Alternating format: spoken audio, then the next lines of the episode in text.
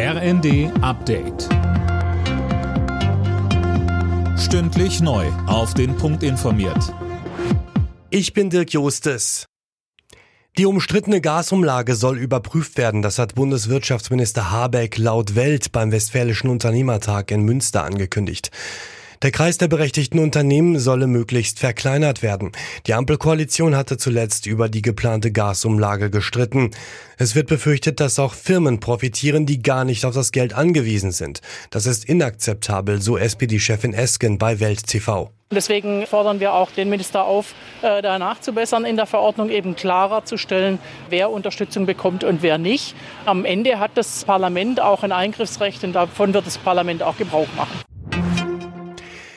Eine Schande für unser Land, so hat Bundespräsident Steinmeier die rassistischen Ausschreitungen in Rostock-Lichtenhagen vor 30 Jahren bezeichnet.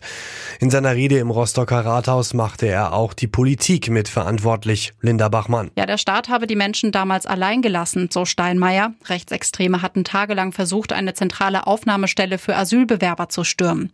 Außerdem zündeten sie eine Unterkunft für vietnamesische Arbeiter an, teils unter Beifall von Schaulustigen.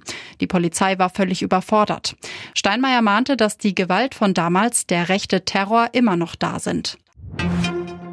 Bei der Lufthansa werden Streiks der Piloten immer wahrscheinlicher. Die Gewerkschaft Cockpit hat ein neues Angebot der Airline abgelehnt. Es sei nicht ausreichend. Streiks seien daher jederzeit möglich. Einen Termin hat die Gewerkschaft aber nicht genannt. Die Gruppen der neuen Fußball-Champions League-Saison stehen fest. Bayern München spielt gegen Barcelona, Inter Mailand und Viktoria Pilsen. Leverkusen trifft auf Porto, Atletico Madrid und Club Brügge. Dortmund auf Manchester City, Sevilla und Kopenhagen. RB Leipzig bekommt es mit Real Madrid, Schachter Donetsk und Celtic Glasgow zu tun. Und Eintracht Frankfurt spielt gegen Tottenham, Sporting Lissabon und Marseille. Alle Nachrichten auf rnd.de